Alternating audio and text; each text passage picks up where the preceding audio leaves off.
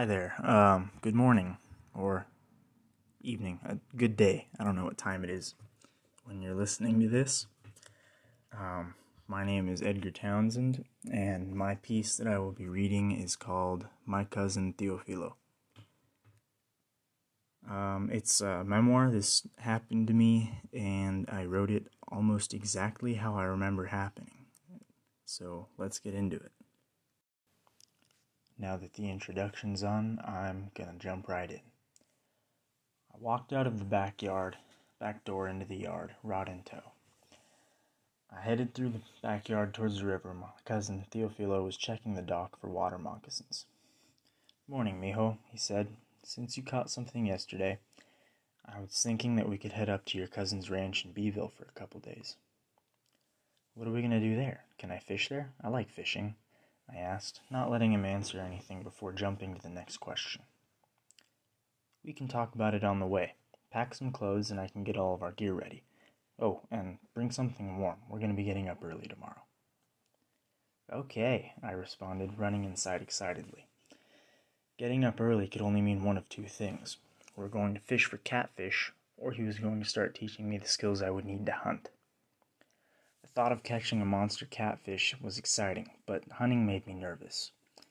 I wasn't uncomfortable around firearms, but I'd never shot anything that wasn't an empty can of soda, and taking a shot at something that was alive scared me. As I put my backpack into the back seat, I noticed three black rectangular boxes sitting on the floor and my stomach dropped. I wasn't sure if I could do it, Sure, I could fish, and I didn't have a problem eating those, but there's something about fish that makes them seem cold, distant, almost lifeless, to where I never felt bad dressing one and tossing it in a pan. Look, mijo, I know you're nervous, and that's good. A lot of your cousins have different points of view on hunting than I do, and I think you'd be better off learning how to do this from me, Teofilo said, picking up on my nervousness. Much of your family has a more relaxed view, and they don't necessarily take the value of a life of a javelina or a deer as seriously as you or I would. Why not?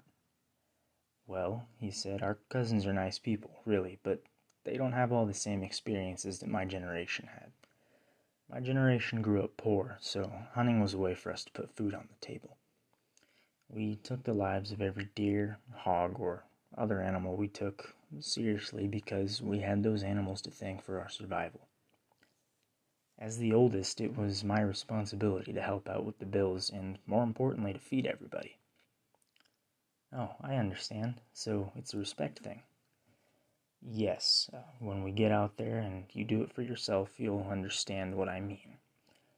Those animals have just as much of a place in the world as you, and that's where a lot of the family disagrees with me. They see wildlife as just another meal.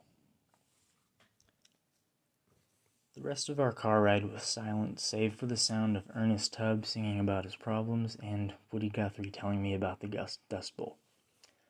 Watching the river go by, lined with pastures and stands of pecan trees, I thought about what I'd been told and tried to figure out why there was a divide in the philosophies of the outdoorsmen in my family.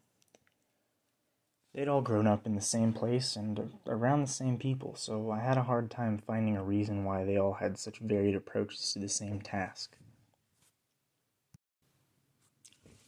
When we pulled up to the main house on the ranch, Rudy, my cousin, came out to greet us and showed us to our room. We spent the rest of the day fishing and went to bed early, around 8, so we could get up early and start my education. The, the next morning, we left the house early, before sunup, and made our way towards the middle of the ranch where there weren't very many people. Animals, my cousin explained, are much smarter than most people give them credit for. They manage to survive in hostile environments, sometimes created by humans, and in many cases thrive. I walked with my cousin along a single track dirt road towards a small grove of oak, oak trees and mesquite where he pointed out things that I should be aware of if I spend it on plants if I planned on spending any amount of time outside in the future. Look at that, Edgar, he would say. See how those oaks are grouped, grouped together so closely? That means when it rains, water pools there. You could find hogs or whitetails.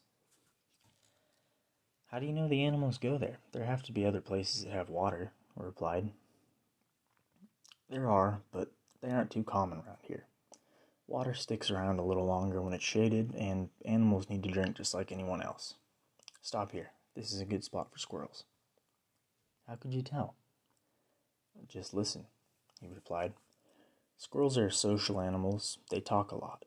If you're listening, you can find them. Let's get your rifle ready. The rifle was a single shot 22 that was older than both of us, and it looked like it. There was no sight on it aside from irons, because if I couldn't hit a target without a sight, I shouldn't have been using it, and what was once a beautiful walnut stock.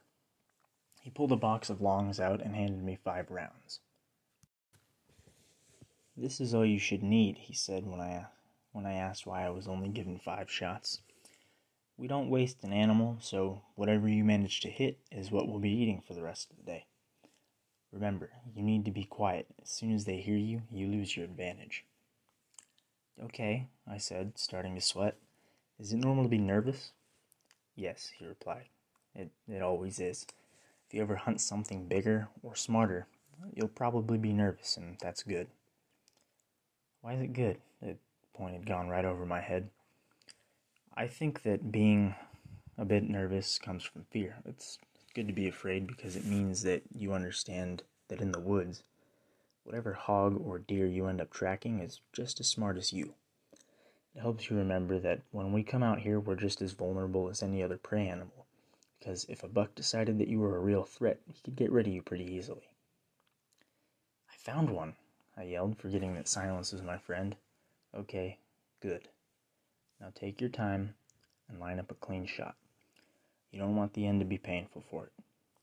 Now take a brief, deep breath, and when you're ready, take the shot. Oh,